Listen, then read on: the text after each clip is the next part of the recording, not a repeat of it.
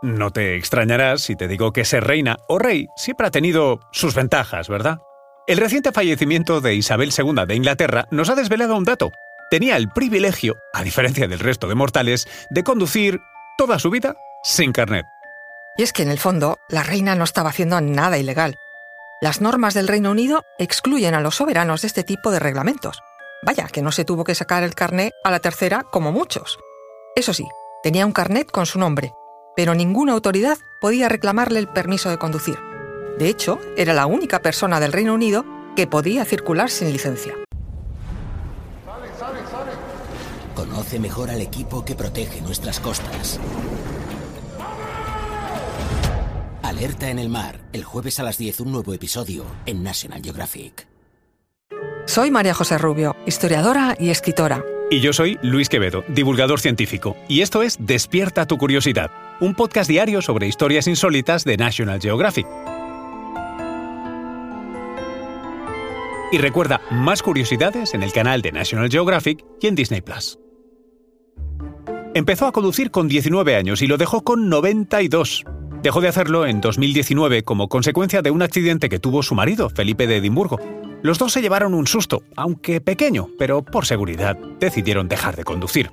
Pero atención, el duque de Edimburgo no se libró del trámite. Él sí tenía obligatoriamente que tener una licencia en vigor y la mantuvo, de hecho, conduciendo hasta los 97 años.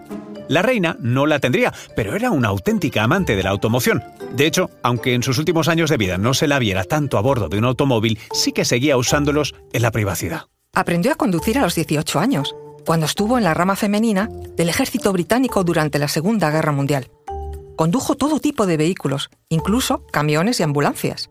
Y no solo lo hizo de manera voluntaria, sino que además aprendió conocimientos de mecánica y a cambiar ruedas. Y más privilegios. Si ella no requería licencia, sus coches tampoco. No tenían matrícula.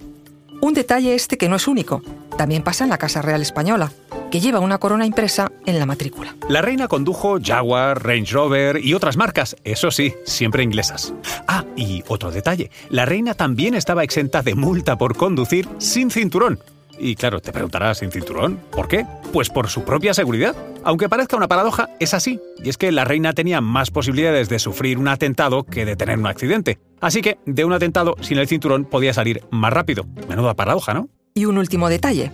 Este privilegio ahora mismo ha pasado a su hijo y sucesor, Carlos III de Inglaterra, que aunque ya tenía carné de conducir, no va a tener que renovarlo.